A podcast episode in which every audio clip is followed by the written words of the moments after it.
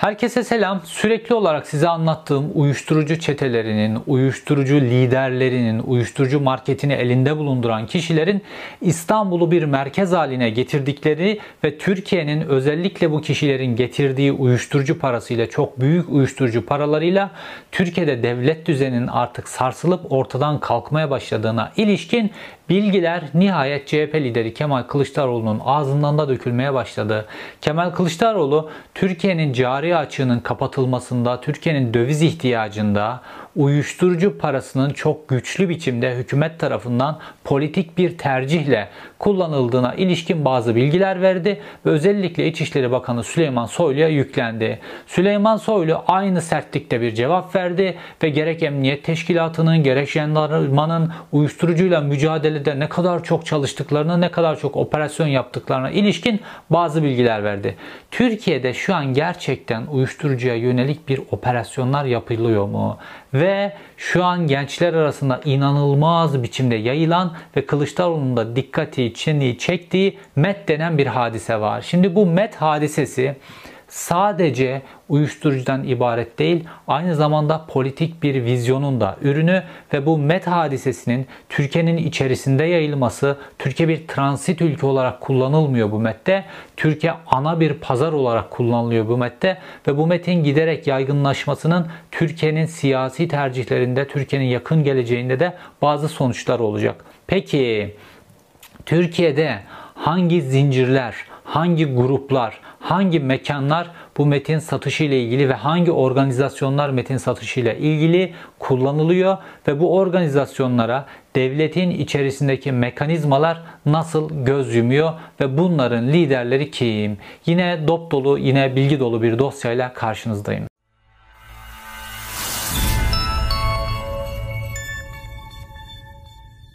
Türkiye'de son zamanlarda böyle bazı aileler ortaya çıktı, bazı şirketler ortaya çıktı ve böyle milyarlar değerinde yatırımlar yapmaya, milyarlar değerinde satın almalar yapmaya başladılar. Baktığımızda bu ailelerin şirketlerinin geçmişlerine böyle 5 yıl önceki, 10 yıl önceki, 15 yıl önceki bu şirketlerin bilançolarına, geçmişlerine baktığımızda bugünkü o bir anda o devasa satın almaları destekleyecek bir bilanço geçmişi, bir iş derinliği geçmişi görmüyoruz. Ama adeta gökten bir anda bu şirketlerin içerisine para yağmış ve bu şirketler böyle milyarlık milyarlık yatırımlar ve satın almalar yapmaya başladılar. Mesela Mehmet Ağar ailesi mesela bir anda baktığımızda Mehmet Ağar böyle kendisini böyle geçmişte kendi mal varlığını filan anlattığı böyle televizyon programları vardır. Böyle dürüstlüğünü anlattığı televizyon programları özellikle Doğru Yol Partisi'nin genel başkanlığında işte orada böyle söylediği bazı mal varlıkları var. Küçük bir yerde bir zeytinlik, bir yerde bir tane kooperatif hissesi filan. Böyle küçük, böyle bir memurun birazcık üzerinde bir mal varlığından filan bahsediyor ki böyle hani valilik yapmış, İçişleri Bakanlığı yapmış biri vesaire. Fakat şu anki büyüklüğüne, yaşayış tarzlarına baktığımızda açıklanamayacak şeyler var. Mesela Mehmet Ağar'ın oğlu Tolga Ağar, Adalet ve Kalkınma Partisi'nden milletvekili ve Milli Savunma Komisyonu'nun üyesi kendisinin savunma şirketleri kurup savunma sanayi fonlarını nasıl söğüşlediğine ilişkin zaten pek çok video yaptım bununla ilgili. Fakat baktığımızda bu Tolga Ağar'ın Böyle karısı özel jetlerde geziyor böyle. Özel jetlerle böyle normal tarifeli uçaklarla bir yerlere aa karıcığım sana uyar mı bunlar filan. Böyle Tolga Ağar karısı için böyle özel uçaklar kiralıyor. Özel uçaklarda seyahatler yapıyor. İnanılmaz lüks hayatlar vesaire yaşıyorlar. Bunlar sadece sosyal medya profillerine düşen resimlere bile baktığımızda bunları görüyoruz. Ve bunun devamında da Tolga Ağar'ın yaptığı işler, harcamalar, sahip olduğu şirketler, bir anda savunma sanayi şirketleri, birden fazla savunma sanayi şirketlerindeki hisseler, ortaklıklar falan baktığımızda bir yerden adeta para yağıyor. İşte Türkiye'de böyle pek çok para yağan şirketler var. Bunlardan birkaç tanesi de ağrı kökenli şirketler. Bunlara da böyle bir anda paralar yağmış adeta bir yerlerden ve bunlar da inanılmaz büyümeye başlamışlar ve bunlar da böyle bir anda Türkiye'de kahve zincirleri, tabakko zincirleri böyle vesaire böyle e, yerli milli kavramının içerisinde de oturacak. İşte mesela Starbucks'a karşı böyle yerli bir e, kahve markası oluşturuyorlar. Bu şekilde zincirler açılıyor. Ondan sonra bir anda böyle nereden ortaya çıktığı belli olmayan kurye şirketleri vesaire böyle zincirlere sahip oluyor bu aileler. Ve bunların hepsinin geri planına baktığımızda işte o Kılıçdaroğlu'nun söylediği met işine doğru yavaş yavaş gidiyoruz. Baktığımızda Kemal Kılıçdaroğlu ile Süleyman Soylu'nun arasındaki gerilime Süleyman Soylu'nun söylediği rakamlarda bir gariplikler var. Mesela bu kokain meselesinde. Süleyman Soylu diyor ki işte kokain yakalamada rekorlar kırdık biz diyor mesela. Bu rekor ne baktığımızda hakikaten de 2021 yılı içerisinde 2.8 e, ton kokain yakalamış emniyet kuvvetleri işte jandarmayla birlikte yakalamışlar. Ve bu 2.8 ton Türkiye tarihinin rekoru. Ve Süleyman Soylu da bunu söylüyor. Diyor ki Türkiye tarihinde bu kadar kokaini benim yönetimimden başka hiçbir İçişleri Bakanı döneminde emniyet teşkilatı yakalamadı diyor. Fakat rakamın diğer tarafına doğru baktığımızda Hatırlarsanız Sedat Peker Mayıs ayından itibaren 2021'in Mayıs ayından itibaren iktidarın üzerine yüklenmeye başlamıştı. Ve bu yüklenmelerin neticesinde hemen işte Süleyman Soylu da bazı böyle operasyonlar yaptırmaya başlamıştı. Çünkü Sedat Peker hem Süleyman Soylu'nun bu uyuşturucu gruplarıyla olan ilişkilerinden hem de Binali Yıldırım'ın oğlu Erkan Yıldırım'ın bu Malezya, Güney Amerika ülkelerine yaptığı ziyaretlerden vesaire bunlardan bahsediyordu ve bunların üzerinden de Kolombiya'dan, Güney Amerika ülkelerinden Türkiye, Türkiye'nin üzerinden de Orta Doğu'ya giden bir kokain ticaretinden bahsediyordu. Ve buna dokunulmamasından, emniyet teşkilatının buna dokunulmamasına da dikkat çekiyordu. İşte o günlerde hemen Sedat Peker'in bu tazikinden hemen sonra Mersin'de emniyet bir operasyon yaptı. Sadece bir tek konteynerin içerisinden 1.3 ton kokain ele geçirildi. Şimdi Türkiye'de Normalde kokain yakalanırdı eskiden de ve bu yakalanan kokainler böyle kilo bazlıydı. 2 kilo, 3 kilo, 5 kilo gibi böyle kilo bazlı kokainler yakalanırdı. Çünkü Türkiye piyasası için kokain çok pahalı bir e, uyuşturucu maddesi ve Türkiye'de çok tüketilmeyen daha çok Avrupa'ya, Güney Amerika ülkelerinden Avrupa'ya gelen bir süreç vardı orada. Fakat Sedat Peker'in de dikkat çektiği gibi Türkiye artık bir haba dönüştü. O hub da şöyle Güney Amerika ülkelerinden Türkiye geliyor. Türkiye'deki lüks yat limanları üzerinden özellikle Yalıkavak Marina vesaire bunlar üzerinden Orta Doğu ülkelerine yine lüks yatların içerisinde gönderiliyor dedi. Şimdi Geçmişte kilolar bazında yakalanan kokain sadece Sedat Peker'in baskısıyla bir tane polis operasyonunda 1.3 ton tek bir konteynerin içerisinde yakalandı Mersin limanında. Ve yine Kolombiya'nın yakaladığı bir kokain sevkiyatı vardı Türkiye'ye doğru. Bir geminin içerisinde sadece bir sevkiyatta 4.9 ton kokain sevk ediliyordu Türkiye'de. Bu inanılmaz büyük böyle yüz milyonlarca dolarlık bir para demek bu. Ve bu sevkiyata karşılık bu geminin Türkiye'de hangi şirkete ait olduğu, hangi limana geleceği, hangi şirketin bu geminin içerisindeki malları teslim alacağı belli olduğu halde ve bunun bilgisini Kolombiya hükümeti de Türkiye hükümetiyle paylaşmaya açık olduğu halde Türkiye'de bunlara yönelik bir operasyon yapılmadı ve biz bundan şunu anlıyoruz ki Süleyman Soylu'nun o söylediği büyük rakamlar aslında çok küçük sevkiyatların yakalanmasından ibaret. Çünkü 2021 yılında toplam yakalanan kokain 2.8 ton fakat tek bir sevkiyatta 4.9 ton sevk ediyor adamlar. Olaylar o kadar büyümüş ki bunların feda ettikleri polisin başarılı gibi gösterilmesi için feda ettikleri şeyler olayın zekatı, fitresi vesaire bile değil. O kadar küçük rakamlar feda etmişler. Adamlar bir konteynerde 1.3 ton bulunduruyorlar. Bir sevkiyatta 4.9 ton sevk ediyorlar. Hiçbir sevkiyat yakalanmıyor. Bir iki tanesi yakalanıyor. Onlarda da çıkan bile 2.8 ton gibi bir rakam elde ediyor. Fakat Met olayı tamamen bunun dışında bir olay. Şimdi Türkiye geçmişte neydi? İşte eroin, esrar rotasında olan bir ülkeydi. İşte Afganistan, İran kaynaklı bu eroin, esrar Türkiye üzerinden Avrupa ülkelerine doğru giderdi. Adalet ve Kalkınma Partisi iktidarında Süleyman Soylu'nun bakanlığında buna yeni bir rota eklendi. O rotada Güney Amerika ülkeleri üzerinden Türkiye Orta Doğu rotası bu da kokain rotası olarak bildiğimiz rota. Fakat bu metne Şimdi Kemal Kılıçdaroğlu orada iki konuyu birbirine karıştırdı. Bir Türkiye'nin döviz ihtiyacının karşılanmasında ve parayı nereden getirirseniz getirin.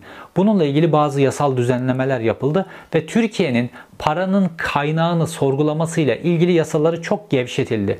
Bu şekilde sadece kokain, eroin, uyuşturucu, uyuşturucu kartellerinin paraları değil, dünya çapında ne kadar birazdan anlatacağım mesela Bitcoin ile ilgili meseleleri de birazdan anlatacağım. Çünkü bu Bitcoin meselesi uyuşturucu meselesiyle çok paralel bir mesele Türkiye'de. Bu Bitcoin, kara para, kredi kartı dolandırıcılığından tutun pek çok şeye kadar Türkiye bir aslında kara para merkezi haline getirildi.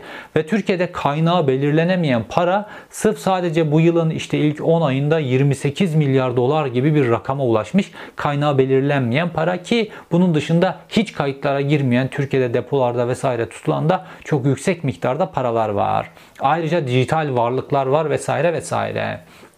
Fakat bu MET hadisesi bunların dışında. Yani kokain, eroin ticareti, bitcoin vesaire bu kara paranın dışında MET hadisesinde durum çok farklı. Çünkü bu MET olayında Türkiye ana pazar olarak konuşlandırılmış durumda. Yani birazdan rotanın detaylarını vereceğim size. Türkiye'ye getirilen bu met ya da kristal denilen hadisede Türkiye'nin gençliği, Türkiye'nin insanları, Türkiye'nin çocukları müşteri pozisyonunda bu cari açığın kapatılmasından, ondan bundan çok daha tehlikeli bir konu.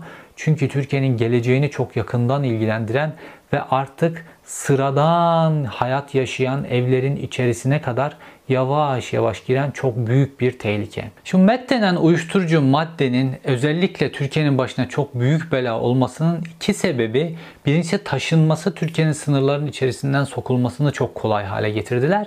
İkincisi de Türk halkına hitap edecek, şu anki ekonomik durumda Türk halkına hitap edecek şekilde çok ucuz rakamlarla satın alınabilmesi, adeta çocukların bile erişebileceği rakamlara kadar indirilmesi çünkü kalitesiyle çok oynayabiliyorlar. Şimdi bu hadise, met hadisesi öz Afganistan'da geliştirildikten sonra işte bir bitki var. O bitkinin bazı işlemlere sokulmasından vesaire elde edilen bir hadise. Fakat elde edildikten sonra bu sıvıya dönüştürülebiliyor. Ve sıvıya dönüştürülmesiyle birlikte de özellikle Türkiye'ye yönelik çok fazla İran üzerinden, Irak üzerinden petrol tankeridir, azot taşıyan tankerdir, bazı kimyasal maddeler, petrol maddeleri vesaire taşıyan tankerler çok fazla girdiği için bu Türkiye'nin bu sınırında oldukça kolay yapılabilecek bir işlem haline geliyor. İşte Türkiye'den İran'a, İran'dan Türkiye, Türkiye'den Irak'a, Irak'tan Türkiye'ye gidip gelen kamyonların benzin mazot depolarının içerisinde yapılan bölümlerin içerisinde sıvılaştırılmış met taşınıyor bazen. Fakat esas olarak gümrüklerde ağ kurmuş bir çete var. Esas büyük taşımaları bunlar yapıyorlar. Şimdi Afganistan'da sıvı hale getirilen bu met denen hadise sıvı hale getirildikten sonra İran'a getiriliyor ve İran'dan daha sonra bu azot taşıyan kamyonlar üzerinden ve benzeri kimyevi maddeler taşıyan kamyonlar üzerinden Türkiye'ye getiriliyor. Biliyorsunuz Türkiye'de şu anda böyle iktidara çok yakın bazı iş adamları İran'da çok büyük gübre fabrikası yatırımları yaptılar bunlar. Dolayısıyla bu fabrikalarla Türkiye arasında da sürekli böyle kimyevi madde taşıyan e, tankerler vesaire sürekli gidip geliyorlar. İşte bu tankerlerin gidip geliş süreçleri içerisinde bu met de Türkiye'ye sokuluyor. Fakat Ağrılı bir aileye ait tankerler. Bunlar gümrüklerden doğru düzgün aramadan geçirilmeden Türkiye'nin içerisine üzerinde yazan beyanlarla geçiriliyor. Sonra bu kamyonlar, bu tankerler doğrudan Ankara'nın Kazan ilçesine geliyor. Şimdi ismi Kahraman Kazan yapılan ilçeye geliyor. Bu ilçede bu sıvı haldeki met kristal hale tekrar dönüştürülüyor. Böyle çok komplike böyle kimyavi işlemlerle falan değil. Neredeyse evdeki ortamda bile yapılabilecek çok basit işlemlerle yeniden kristale dönüştürülüyor. Ve bunun iki türlüsü var. Bir işte mavi dedikleri bir de beyaz dedikleri iki türlüye dönüştürülüyor. Bu beyaz dedikleri birazcık daha pahalı. Mavi dedikleri çok daha ucuz. O kadar ucuz ki 30 liraya falan ulaşabileceğiniz rakamlara kadar indiriyorlar. Yani neredeyse bir paket sigara meselesine kadar inmiş durumda hadise ve böyle iktidarın da sürekli içki fiyatlarına, sürekli sigara fiyatlarına vesaire yaptığı zamlar, zamlar bunu bir politikaya dönüştürülmesi işte bu böyle kaçak sigaranın da önünü açtığı gibi çok fazla bu tip böyle ucuz uyuşturucuların önünü de çok fazla açıyor ve bu özellikle bazı mekanların içerisinde çaydan çok daha fazla talep edilen bir madde haline geliyor. Şimdi Ankara'da bu Kazan ilçesinde bu yeniden kristal haline, sıvı halden kristal haline geçirildikten sonra ki bunu sıvı halde bir yerden bir yere sevk edilirken normal yakalandığında böyle çok fark edilecek bir madde filan bile değil. Başka bir sıvı madde taşıyor gibi de anlaşılabilecek bir hadise. Hatta böyle e, bununla ilgili böyle yakalanan durumlar da var. Adam izah ediyor bilmem ne maddesi filan diyor. Yani polisin onu anlaması da çok mümkün değil. Laboratuvara göndermesi lazım o bu filan. Yani esrar uyuşturucu gibi böyle çok kolay fark edebilecek maddelerde değil bunlar. Bu şekilde Kazan ilçesinde Bunlar yeniden kristale dönüştürüldükten sonra Türkiye'nin çeşitli yerlerine gönderiliyor. Fakat nasıl bir pazarın içerisinde, nasıl bir tezgahın içerisinde halka ulaştırıldığını iyi il anlatmak için Ankara örneği üzerinden gitmemiz lazım. Çünkü Ankara örneği çok somut ve çok güzel bir örnek. Ankara'da Konur Sokak denen bir sokak var. Ankara'daki herkesin bildiği Kızılay'da yer alan Konur Sokak ve kafeleriyle ünlü bir sokak. İşte Metin Ankara'daki merkezi bu Konur Sokak haline getirilmiş durumda. Ankara Kazan'da Boylan Psikoterapi denen bir hastane var. Buranın böyle e, bağımlılık tedavisiyle ilgili de böyle çok geniş bir birimi var bu hastanenin. Ve böyle özellikle işte maddi durumu olan, zengin olan aileler çocuklarını bu metten kurtarmak için bu hastaneye gönderiyorlar. Ankara Kazan'daki bu hastaneye. Ve çok ilginç biçimde bu hastanenin karşı cephesinde bu metle ilgili üretiminin yapıldığı fabrika var. Kazan'daki fabrika var. Yani dünyanın hiçbir yerinde hem bunun tedavisinin yapıldığı hem de üretiminin yapıldığı böyle fabrika aynı karenin içerisine girmemiştir. Türkiye'de durum bu kadar vahim vaziyete gelmiş durumda. Şimdi bu kazanda bu üretildikten sonra dediğim gibi Türkiye'nin farklı yerlerine gönderiliyor. Fakat Ankara'da Konur Sokağı geliyor. Şimdi bu Konur Sokak iki tane Ağrılı ailenin elinde bulunuyor. Ve Konur Sokak'taki bütün mekanlar ya bu iki ailenin ya da bu iki ailenin nadiren izin verdikleri kişiler. Hatta öyle ki o Ankara'daki meşhur böyle mülkiyeliler lokalı var ya lokali. Bu da bu çetenin eline düşmüş vaziyette. Bütün sokağı o Ankara'nın en yoğun yaya trafiğinin olduğu sokağı bu aileler ele geçirmiş durumda bu iki aile. Ve orada irili ufaklı farklı konseptlerde çok fazla kafe oturulacak mekanlar var. Şimdi bu kafelerde özellikle bunlar böyle işte Starbucks filan gibi böyle uluslararası zincirlere karşı böyle kurulan yine böyle bütün bu suçları gizlemek için böyle yerli, milli filan böyle kavramlar kullanılıyor ya. İşte böyle yerli, milli kafe zincirleri vesaire kuruldu. Bu kafe zincirlerinin yanında böyle tekel bayisi olmayan tabakko denen böyle işte bazı bayiler yerler oluşturuldu. Ve bir de nokta nokta nokta fırın vesaire gibi böyle bazı mekanlar filan oluşturuldu. Bunlar da bu fırın denen mekanlarda aşağı yukarı kafe gibi şeyler. Fakat buraya gidip gençler oturduklarında burada çaydan daha çok bu Metin abi ismini koydukları Met denen uyuşturucu satılıyor. Ve orada istediğinizde Met denen Metin abi yok mu dediğinizde hemen size ince uzun bir kağıdın içerisinde bu istediğiniz uyuşturucu getiriliyor ve 30 liradan başlayıp da işte kalitesine göre çok daha yüksek fiyatlara kadar çıkan bir uyuşturucu segmentinden bahsediyoruz ve inanılmaz yaygın durumda.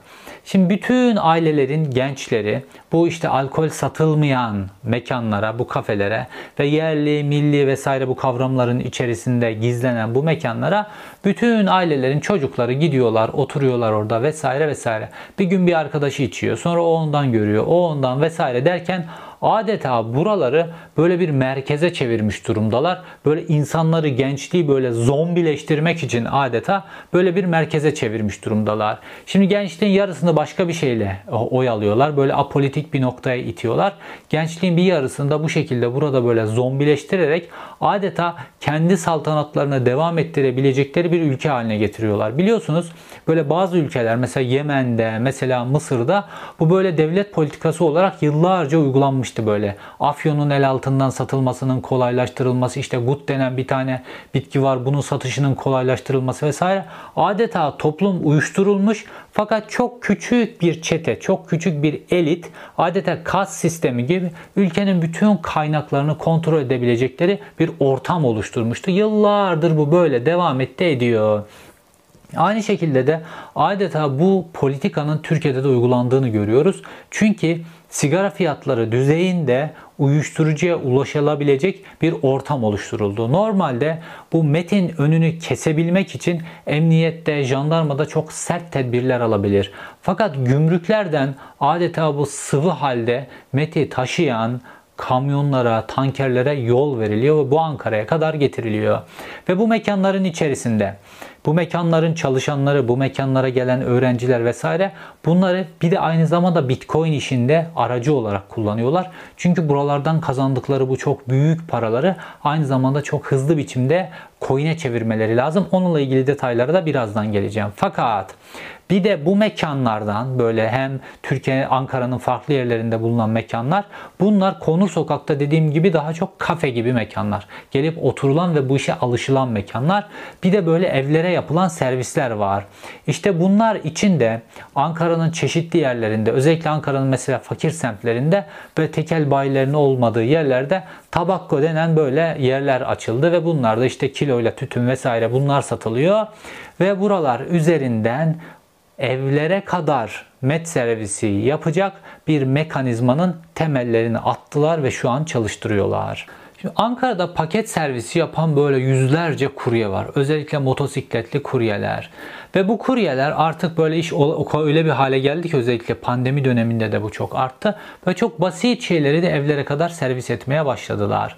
İşte bu Ankara'nın farklı yerlerinde kurulan bu işte böyle yerli milli kafeler, ondan sonra bu tabakkolar vesaire bunlar da aynı zamanda kuryeler kullanıyorlar ve evlere bazı şeyler gönderiyorlar. Ve bu kuryeler üzerinden işte bu MET dediğim hadise artık evlerin içinde kapınıza kadar servis edilir hale gelmiş durumda. Yeter ki ilk başta bir bağlantıyı doğru oluşturun. Ondan sonra evinize düzenli olarak servis yapacak kadar işi böyle kendileri açısından komplike hale getirmişler. Da kendileri açısından böyle organize hale getirmişler. Çünkü Ankara Emniyeti bu gruplara yönelik hiçbir operasyon yapmıyor. Şimdi Süleyman Soylu böyle çok övünüyor ya böyle şu kadar operasyon yaptık bu kadar operasyon hatta rakam veriyor. Diyor ki geçtiğimiz yıl 198 bin uyuşturucu operasyonu yaptık. Şimdi uyuşturucu operasyonu, operasyon o kadar büyük bir kelime ki 198 bin uyuşturucu operasyonu yapmışsan eğer 1 milyon kişinin filan tutuklanması gerekiyordu. Fakat baktığımızda 20 bin kişi filan tutuklanmış böyle Türkiye genelinde filan. Yani rakamlar hiç birbirini tutmuyor. Böyle demek ki böyle bazı operasyonlar yapmışlar. Böyle bir kahvedeki herkesi alıp götürmüşler filan. Rakamları şişirmişler. Bir şeyler yapmışlar filan. Ama netice itibariyle gerçeğine baktığımızda gerçek mafya gruplarına dokunulmuyor. Bir ülkenin uyuşturucuyla mücadele edip etmediği uyuşturucu baronlarının cezaevinde olup olmadığıyla bellidir. Türkiye'de şu an cezaevinde olan uyuşturucu baronu yok. Türkiye'de Süleyman Soylu'nu tutup cezaevine tıktıkları adamlar torbacı. Torbacı bulmaktan çok kolay bir iş yok ki mafya grupları açısından. O gider o biri gelir. O gider o biri gelir. Torbacı bulmakta bir problem yok. Esas baronları cezaevine tıkabiliyorsanız o zaman uyuşturucuyla mücadele ediyor dersiniz. Şimdi Ankara'daki mesela uyuşturucunun en büyük baronlarından bir tanesi Ayhan Bora Kaplan. Ayhan Bora Kaplan milti milyarlık adam haline geldi. Ankara'da zincir marketleri var. Yurt dışında Almanya'da bile oteller satın alıyor, tatil köyleri satın alıyor vesaire. Artık Türkiye'de yaptığı yatırım yetmedi. Gazinolar, mazinolar, pavyonlar, barlar, gece kulüpleri o kadar satın alıyor, satın alıyor. Artık onlar yetmiyor. Parayı koyacak yer yok. Artık yurt dışında Avrupa ülkelerinde Euro bazında çok büyük otel alımları, yatırımlar falan yapar hale geldiler. Fakat Ayhan Bora Kaplan'ın ayağına bir taş bile değmiyor Ankara'dan. Neden?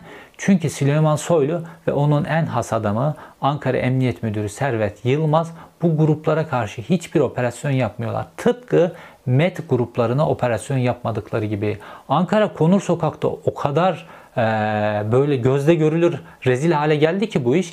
MET'leri taşırken bazen kolilerden düşürüp yere saçılıyor sokakta bu hale gelmiş durumda ve Konur sokaktan geçen oradaki mekanlarda oturan herkesin bildiği bir konu olduğu halde Ankara Konur sokakta konuşlu bu çetelere yönelik hiçbir operasyon yapılmıyor.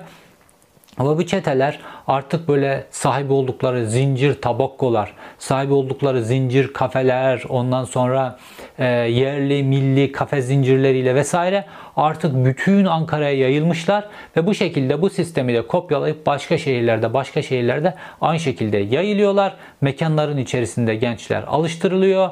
Kurye firmaları üzerinden de servisler yapılıyor. Peki bu kazandıkları büyük paranın bir de sistemin içerisine sokulması lazım. İşte bu sistemin içerisine sokulmasında kullanılan kişiler, gençler, genç çocuklar, üniversite öğrencileri, lise öğrencilerine kadar bu sistemin içerisinde kullanıyorlar ve bu parayı bir şekilde legalleştirip sistemin içerisine sokup ondan sonra da o büyük fabrikalar, büyük yatırımlar yapmaya başlıyorlar. Bu Ankara Konur Sokak'taki müdavimler, öğrenci müdavimler aynı zamanda paranın sistem içerisine sokulmasında bir kurye olarak kullanılan kişiler. Bu öğrenciler gerçek banka hesapları açıyorlar ve bu banka hesaplarındaki bilgileri bu çeteyle paylaşıyorlar. Bu çetelerle paylaşıyorlar. Ve bu öğrencilerin her gün paralar banka hesaplarından 20 bin liralık transfer yapılıyor. 20 bin liralık transferle coin satın alıyor bu gençler. Şimdi normalde maliyenin, masakın, emniyetin vesaire bunların radarına takılmaması mümkün mü? Yani bir tane öğrenci daha 18, 19, 20 yaşında bir tane öğrenci onun banka hesabı üzerinden her gün 20 bin liralık coin satın alınıyor. Buradan bu bir şüphelenmesi gerekmez mi? Sırf buradan bile bu çetenin bütün ağı ortaya çıkartılabilir. Fakat kimse araştırma niyetinde değil. Peki öğrencilerin buradan kazancı ne? Bu işi banka hesaplarını bu şekilde kullandıran öğrencilerin. Birincisi bu öğrenciler bu Konur Sokak'taki bu mekana geldiklerinde işte çay içiyorlar, tost yiyorlar vesaire. Bunlara bir para ödemiyorlar. İkincisi bu çocuklar günlük 20 bin lira transfer yaptıklarında 20 bin liralık coin aldıklarında bu çocuklara beşer 100 lira para veriliyor günde. Dolayısıyla bu sistemin en önemli isimlerinde en önemli noktalarından bir tanesi bu gençler, bu öğrenciler. Bu öğrencileri de kullanıyorlar, kendi çalışanlarını da kullanıyorlar, o motokuryeleri de kullanıyorlar, yanlarında part-time çalışan kişileri de kullanıyorlar. Kullanabildikleri herkesin üzerinden bu paraları bu şekilde legalleştirip önce coin üzerinden sonra coin üzerinden coin satmalarla başka hesaplara vesaire sistemin içerisine sokuyorlar. Sonra bunların paralel şirketleri var. Bu şirketler böyle baktığınızda reelde iş yapmayan şirketler fakat bu şirketlerin içerisindeki para sürekli sürekli böyle naylon fatura işleri de çok biliyorsunuz. Bu naylon fatura işleriyle bu şirketlerin böyle hacimleri büyüyor. Sonra bu şirketler gidiyorlar böyle yüz milyonlarca liralık böyle yatırımlara imza atıyorlar. Bu yatırımlarda paranın tamamen legalleşmesiyle birlikte bu yatırımda tamamen legal hale geliyor. Ondan sonra bu şirketleri patlatmak, parayı başka gayrimenkule çevirmek vesaire, yurt dışına sevk etmek, şu bu filan artık bunlar kolay hale geliyor. Çünkü ortada bir varlık oluşturuyorlar. Hayali balon varlıklar oluşturuyorlar ve bunların temel noktası da bu öğrencilerin üzerinden gidiyor. Yani Türkiye'nin doğu sınırından, güney sınırından gelen sıvı halde gelen met Ankara kazana geliyor. Bu Ankara kazanda bunun e, kristal haline getirilmesinde yine Afganistan'dan gelen ve bu fabrikalarda işçi olarak kullanılan kişiler Afganistan'da bunu ya, zaten yapıyorlar, bunu biliyorlar ve Türkiye'de de yeterince Afganlı var. Bu Afganistanlı işçileri kullanarak bunu kristal haline getiriyorlar. Sonra da bu Afganistanlı işçiler üzerinden kristal hale getirdikleri şeyleri önce Konur Sokak'ta sonra motokurye sistemleri, kahve zincirleri, tabakkolar onlar bunlar üzerinden pazarlıyorlar ve bütün bunları aslında herkes biliyor. Emniyet Teşkilatı bütün bu sistemi biliyor. Ankara'da böyle Konur Sokak'ta biraz bir 3-5 gün takılan birisi bile bu sistemi az çok çözüyor. Para nasıl sistemin içerisine sokuluyor, ondan sonra Metin dayı deyince ne geliyor vesaire. Bunların hepsini biliyorlar bu sistemin. Fakat bir tek harekete geçmeyen kim var? İçişleri Bakanlığı var. İşte orada, orada dönüp en başa döndüğümüzde Türkiye'de şu an bu çetelere dokunulmuyorsa bu mesele sadece böyle oturup da böyle bir karar verip yok işte bu cari açık kapansın vesaire meselesi değil. Türkiye'de devlet sistemi inanılmaz biçimde gevşek, gevşek hale getirildi. Şimdi Mehmet Ağrı alıp emniyet teşkilatında, Türkiye'nin güvenlik teşkilatında en önemli noktalardan bir tanesine koyup böyle adeta gölge İçişleri Bakanı haline getirip Mehmet Ağar'ın kadrolarını da getirip emniyet teşkilatında çok kilit noktalara koyduğunuzda bu sonuç ortaya çıkar. Çünkü Mehmet Ağar Türkiye Cumhuriyeti tarihinde Türkiye Cumhuriyeti Polis Teşkilatı'nı uyuşturucu çetelerine hükmedebilmek ve Türkiye'deki uyuşturucu sevkiyatını yönlendirebilmek için kullanan ilk ve tek emniyet müdürü idi. Mehmet Ağar'ı sonra kopyaladılar başka emniyet müdürleri. Geçmişte emniyet müdürleri, Mehmet Ağar'ın öncesindeki emniyet müdürleri işte bu mafya, uyuşturucu çetelerinden vesaire bunlardan rüşvet alırdı. Fakat Mehmet Ağar emniyet teşkilatının gücünü kullanarak Türkiye'nin bir numaralı uyuşturucu baronu haline getirdi kendisini adeta ve şimdi de inanılmaz iyi biçimde tezgahını kurmuş durumda. Bir tarafta Orta Doğu'ya kokain sevk edebilmek için Yalıkavak Marina Türkiye'nin en lüks marinasına hakim durumda. Zaten kendi malı sevkiyatın yapıldığı yer. Diğer tarafta Türkiye'nin sevkiyat noktalarındaki gümrüklerden tutun da Türkiye'nin kilit büyük illeri Ankara, İstanbul vesaire gibi illerin emniyet müdürleri kendisiyle zaten organize çalışan isimler. Ondan sonra parası olan aileler, mete bulaşmış ya da evini satan, arabasını satan aileler mete bulaşmış çocuklarını işte götürüp paralı bazı e, bağımlılık tedavisi yapan hastanelerde tedavi ettirmeye çalışıyorlar çaresizlikten. Parası olmayanın çocuğu da artık böyle tedavi noktasını geçecek boyuta geliyor. Tedavi noktasını aşmış boyutta bağımlılık noktasında ve artık ölüme doğru gidiyor yavaş yavaş. İşte bu MET denen e, sentetik uyuşturucuyu kullandıkça işte özellikle üniversiteli gençlere cinsel gücü çok arttırıyor, yüz kat arttırıyor filan gibi satılıyor vesaire. Bu şekilde bir bağımlılık noktasına geldikten sonra işte deride kaşınmalar, dişlerin çürümesi, saçların dökülmesi, iç organlarda kapasite kayıpları vesaire ölüme giden bir süreç.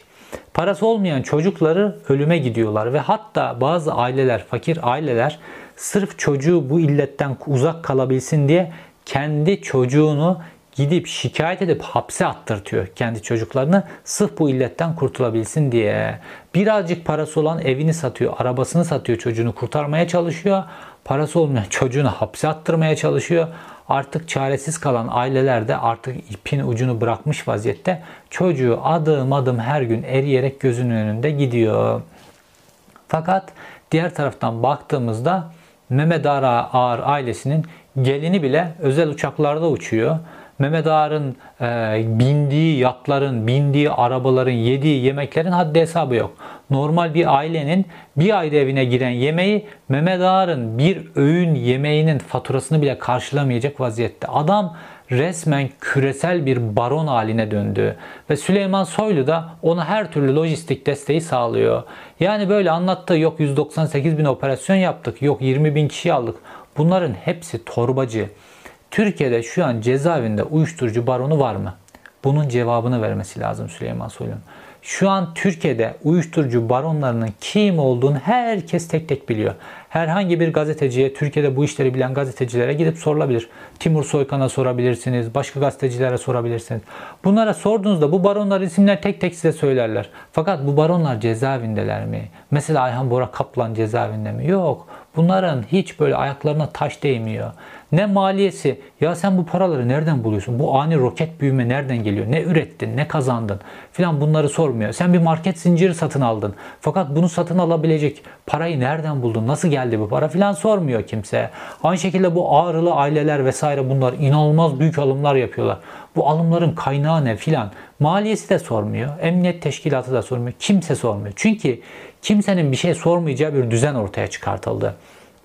2013 yılından itibaren 17-25 Aralık yolsuzluk operasyonları darbe diyerek üzerine kapatıldıktan sonra o Metin Külünk diyordu ya 17-25 operasyonlarında bütün pislikler ortaya çıkınca Metin Külünk şöyle bir şey söylemişti.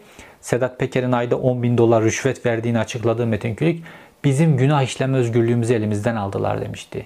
İşte 17-25 operasyonu kırıldıktan sonra bu operasyon gerçekleştirilemedikten sonra yargı boyutuna taşınamadıktan sonra Metin Külüng'ün günah işleme özgürlüğü sınırsız hale getirildi.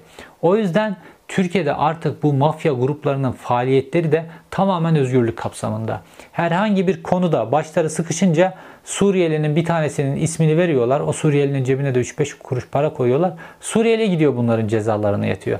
Afgan birisinin cebine 3-5 kuruş para koyuyorlar. Ailesine birkaç bin dolar gönderiyorlar. Afgan biri gidip bunun cezalarını yatıyor ve Artık böyle bazı böyle yanlışlıkla yaptıkları operasyonlar olmuştu. Mesela bu Konur Sokak'taki bu iki aileden bir tanesine Ankara Komşu Bey yanlışlıkla bir operasyon yapmıştı. O meti aldılar, kaçak tütüne çevirdiler, onu yaptılar, bunu yaptılar filan. Netice itibariyle kimsenin başı ağrımadı. Neden? Çünkü artık adli boyutta da dosyaları değiştirmek, içeriklerini değiştirmek, Türk vatandaşı yakalanıyor, Suriyeli koyuyorlar yerine. O bu filan her türlü mekanizmayı ayarlıyorlar. Fakat bu met hadisesi gerçekten artık sıradan aileleri bile vurur vaziyete geldi.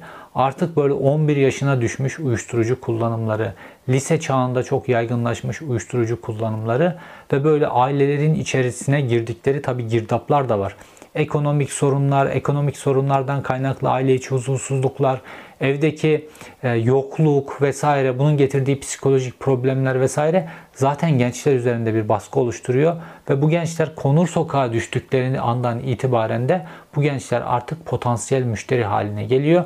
Bu çetenin hem para akladığı hem de müşteri, müşterisi olduğu bir sistemin elemanları haline geliyorlar.